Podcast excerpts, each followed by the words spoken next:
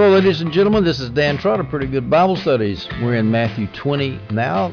We will discuss the first nineteen verses, which covers the parable of the vineyard and the workers, or the parable of the landowner and the workers. This is Jesus, who is now, apparently, according to Matthew nineteen one, he's now in Perea, in Judea, across the Jordan, east of the Jordan River. There is some question about that, but I'm assuming that's where he is. He's just finished telling the rich young ruler that he needs to give up everything he has to follow the Lord. He's talked with this Peter about what you what Peter has given up for the Lord and so forth, and that the first shall be last and the last shall be first. And this is the context of where we are here. So starting in chapter twenty, verses one through two, Jesus says this: "For the kingdom of heaven is like a landowner who went out early in the morning to hire workers for his vineyard. After agreeing with the workers on one denarius for the day, he sent them into his vineyard." Now, denarius is the usually usual daily wage, one denarius for a day. In fact, Roman soldiers were paid one denarius every day. Jesus is given a kingdom of heaven parable. That means he's describing what the church is supposed to be like, because the kingdom of heaven on earth is the church. It's not really talking about the kingdom of heaven in heaven, where departed saints are, where angels are, and so forth. Now, the landowner in this parable represents God the Father. God the Father goes out in order to hire workers. Well, who are the workers? Well, the early workers, the ones that went there at six o'clock in the morning. It doesn't say six, but it's early in the morning, it says. And we'll assume it's about six o'clock or so, because that's the way the Jews divided up their day. So early in the morning, the workers went out there. Those were the Jews, the Old Testament Jews. They've been working in God's kingdom for a long time. They were entrusted with the oracles of God. And so Jesus said, uh, God, excuse me, the landowner said, "One denarius for the day, Jews," and he sent them to work in the vineyard. He gave them a, a set price, and they were working for it. What is that set price? Well, if they had obeyed God, they would have had eternal life. Now, the, what is the interpretation of this parable? There's two main views. One view is that the Jews went in earlier. They felt like they should have privileges. They had the oracles, and why should we let these nasty dog Gentiles in later? They haven't worked hard for God for a long time. They're out there whoring, fornicating, lying, cheating, stealing, embezzling, partying, carousing, and now we're going to let them into the kingdom of God? That's not fair. That's one interpretation. The other interpretation is Peter has just said in the previous chapter that he's given everything up for God. And the early disciples had done that. They were in on the ground floor, and and so Jesus is saying, look, just because you were here longer than they, I'm going to give grace to, to other people who come into the kingdom, even though they come in later. I'm even going to let people like the thief on the cross come in. I'm going to let lots of people who didn't love God at all, I'm going to let them come in at the end and don't complain about it. Well, that's the alternate view. I'm going to take the view that it's referring to Jews who were in the vineyard early and who are now complaining that God is letting the Gentiles in, because that's such a common theme all the way through the Gospels. It, it fits with that theme pretty good. So let's go to verse three through seven. "When he, the landowner, went out about nine in the morning," the, the early workers had been working, say, two, three hours. "He went out about nine in the morning. He saw others standing in the marketplace doing nothing." The marketplace, we may take it, is referring to the world. "To those men he said, 'You also go to my vineyard, and I'll give you whatever is right.'" So we're going to assume that Jesus is, um, excuse me, that God, the landowner, is saying to the Gentiles, come on in and work into the kingdom of God. "So off they went." That's the nine o'clock men. "About noon, and at three he went out again and did the same thing." So we got a contingent of noon workers and a contingent of three o'clock workers. "Then about five he went out and found others standing around, and he said to them," standing around, you know, not, not doing any work at all in the kingdom, in the vineyard. "He went out and found others standing around and said to them, 'Why have you been standing here all day doing nothing?' 'Because no one hired us,' they said to him." And, of course, that would mean like God, no, but God has not offered us the oracles of salvation yet. No one told us about the kingdom yet. So we're just standing around. They said to him, "You also go to my vineyard," he told them. Vineyard, by the way, is a common Old Testament symbol for, for the kingdom of God, or Israel in the Old Testament. The Old Testament aspect of the kingdom was a vineyard. All right, now, notice in verse four, "To the men in the marketplace, the landowner said, 'You also go into my vineyard, and I'll give you whatever is right.'" I actually gave more than what was right. What was right is a half a denarius, a third of a denarius. That, well, that would have been right, been what's fair. what's just, but he gave them more. That's called grace. He gave them more than they deserved. Now, I used to read this parable and think, this is just not fair. It's not fair. I don't understand. Well, that's because I was trying to interpret it from a works righteousness standpoint. The whole point is, is that God's grace is free, and if he gives more grace to a murderer, a rapist, or a sinner than he gives to you, just an ordinary sinner, we shouldn't be unhappy about it. We should be happy that the rapist and the murderer got their denarius, that they got saved. We should be very happy about that. We shouldn't be jealous of other people when God pours out his grace. Well, you notice in verse six, the men who were worked at five, they worked for only one hour. And the way we know that is Matthew twenty, verse twelve says, these last men put in one hour. Matthew tells us that, Jesus says that in verse twelve, one hour, and you made them equal to us who bore the burden of the day in the burning heat. So, we go to chapter twenty, verses eight through twelve.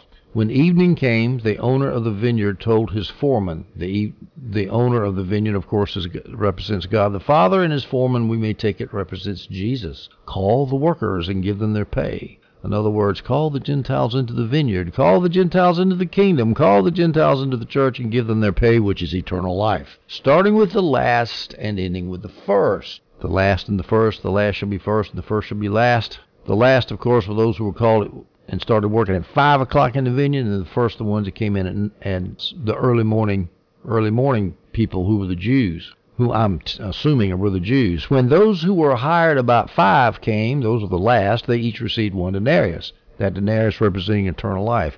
So when the first ones came, they assumed they would get more, but they also received a denarius each. Now here, if on my interpretation, the, the analogy breaks down a little bit because the Jews actually didn't receive eternal life. They would have, if they'd have stayed working in the kingdom, in the vineyard for the kingdom of God, but they didn't. So, but I'm not going to worry about that detail too much. The point is, when they received it, verse eleven, they began to complain to the landowner. In other words, God had done everything for the Jews, just like he said he was. He gave them the sacrifices. He gave them salvation if they had taken it.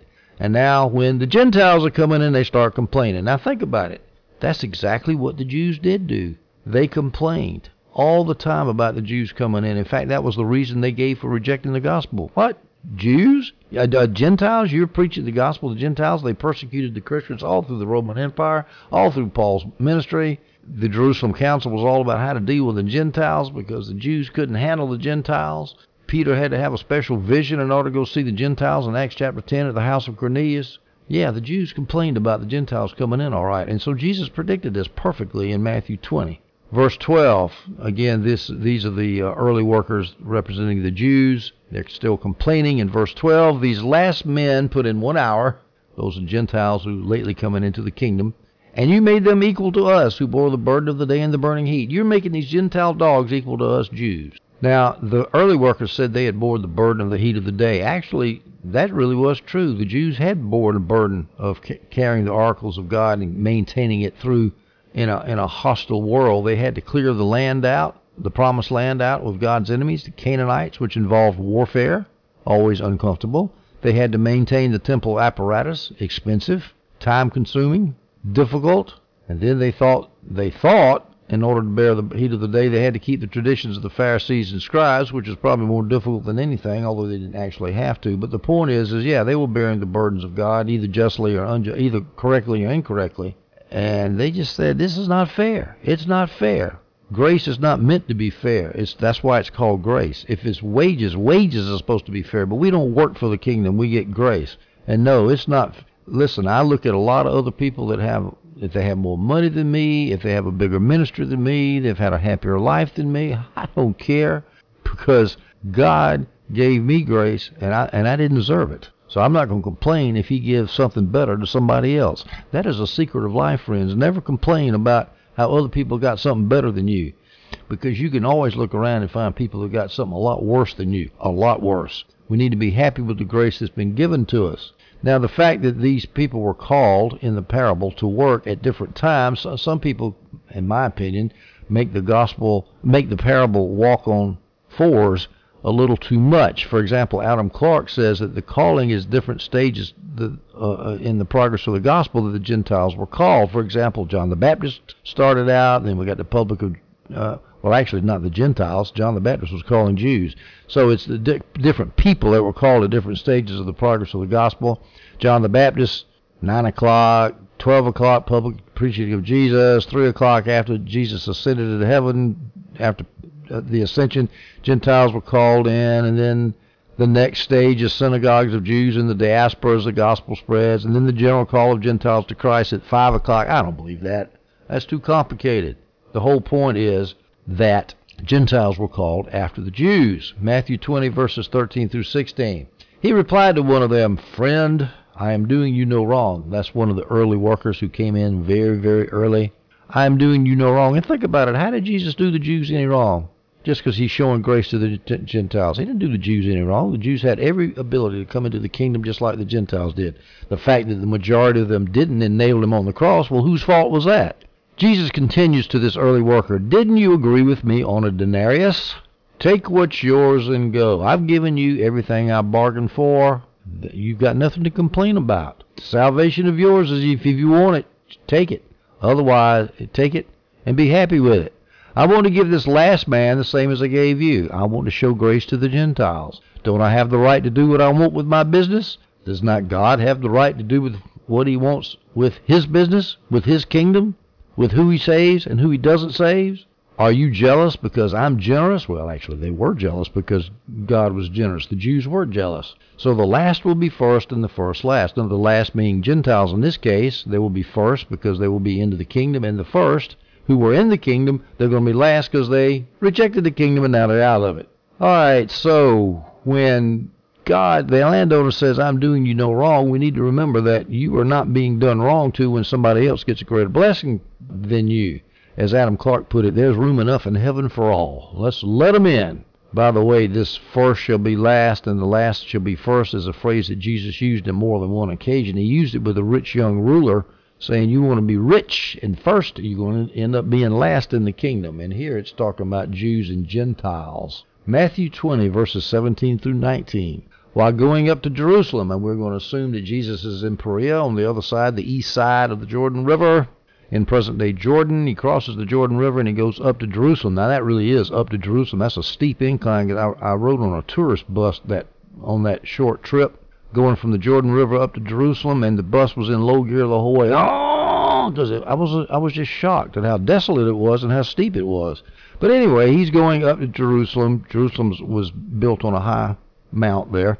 Jesus took the twelve disciples aside privately and said to them on the way, "Listen, we are going up to Jerusalem. The Son of Man will be handed over to the chief priests and scribes, and they will condemn him to death. Then they will hand him over to the Gentiles to be mocked, flogged, and crucified, and he will be resurrected on the third day." That's some heavy teaching. Now, why? First question is, why did he take the disciples aside privately? Well, because there's two possibilities. One is, if the crowds heard this talk of the Messiah being killed, they might have all abandoned Jesus, might have given up on the kingdom.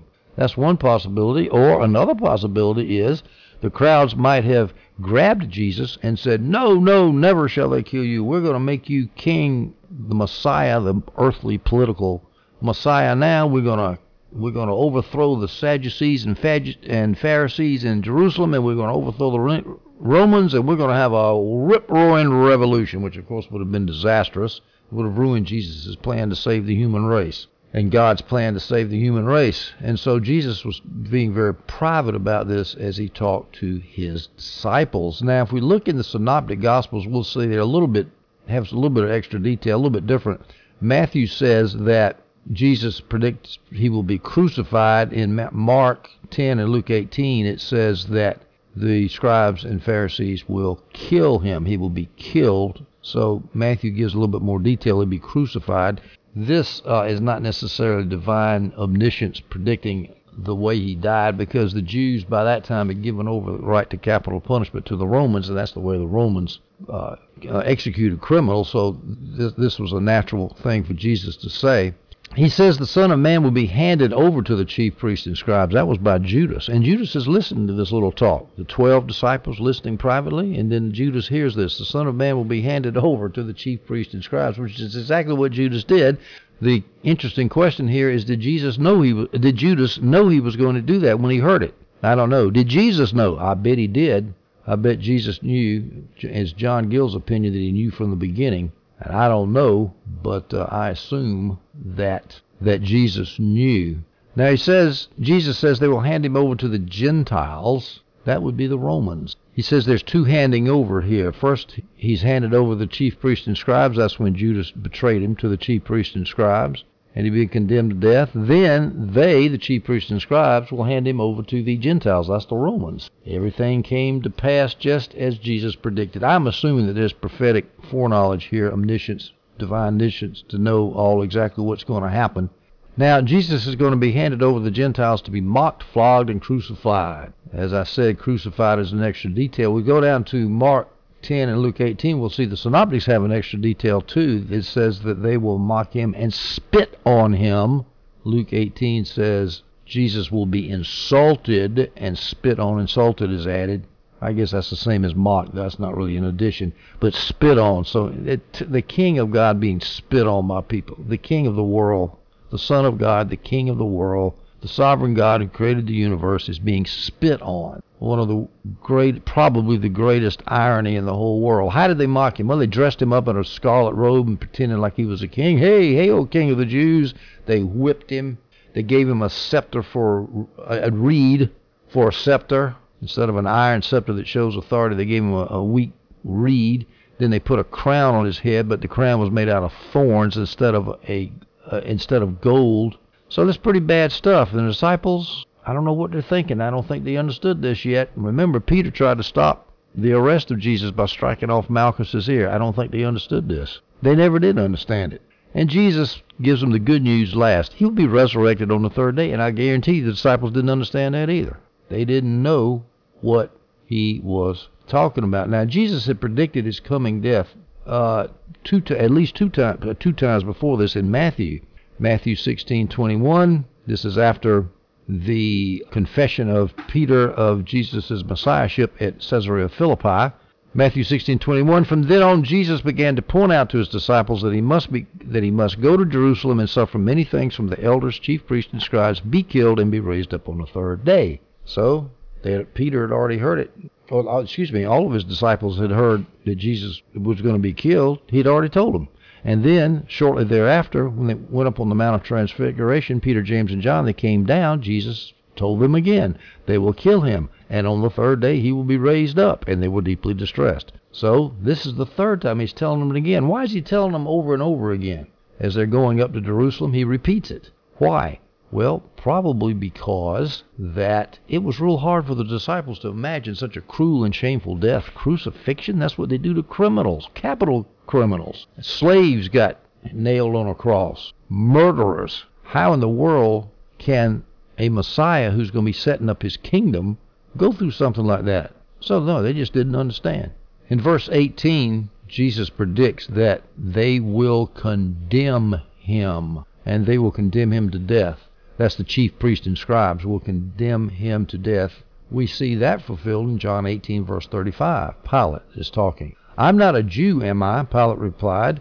Your own nation and the chief priest handed you over to me. What have you done? In other words, it was the chief priests and scribes who handed Jesus over to Pilate. And then the high priest, this is before that, a little bit before that, before Pilate gets a hold of Jesus. Now, now Jesus is still with the high priest and the Sanhedrin in the middle of the night at that kangaroo court, meaning illegally there. Mark fourteen sixty-four.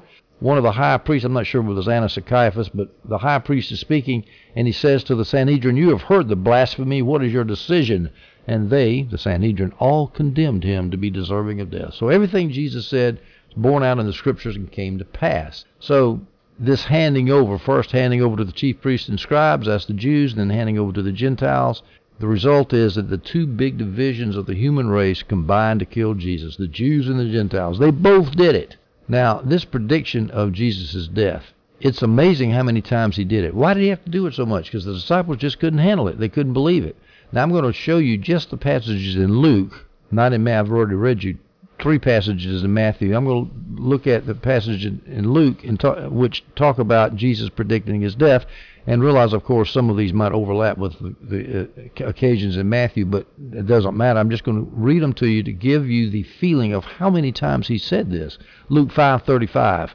But the time will come when the groom will be taken away from them, and they will fast in those days. Luke nine twenty-two. The Son of Man must suffer many things and be rejected by the elders, chief priests, and scribes, and be, ki- be killed and be raised the third day. Luke nine forty-three through forty-five. And they were all astonished at the greatness of God. While everyone was amazed at all the things he was doing, he told his disciples, "Let these words sink in. The Son of Man is about to be betrayed into the hands of men." But they did not understand this statement. It was concealed from them, so they could not grasp it, and they were afraid to ask him about it. And I would suggest to you that was their attitude all the way up to the Olivet Discourse, right on the third, I guess, I think that was the Thursday before Good Friday, before he was killed, all the way to the end. They didn't understand. Luke twelve, verse fifty, "But I have a baptism to be baptized with, and how it consumes me until it is finished," Jesus says. Talked about the baptism of his suffering. Luke thirteen, verse thirty-two through thirty-three, "He said to them, 'Go tell that fox,'" that's Herod Antipas, "'Look, I'm driving out demons and performing healings today and tomorrow, and on the third day I will complete my work. Yet I must travel today, tomorrow, and the next day, because it is not possible for a prophet to perish outside of Jerusalem.'" In other words, I'm a prophet, and since you Jews, and since Jews have always killed prophets in Jerusalem, I've got to go to Jerusalem because they're going to kill me too. I'm a prophet, and I'm going to be killed. Luke eighteen, verse thirty-two, "For he will be handed over to the Gentiles, and he will be mocked, insulted, spit on." Luke twenty-four, verse seven, "The Son of Man must be betrayed into the hands of sinful men, be crucified, and rise on the third day." So Jesus said over and over and over again to his disciples, "I am going to be killed." So get out of your head this idea of an earthly kingdom right now. The kingdom of God is not going to be like that.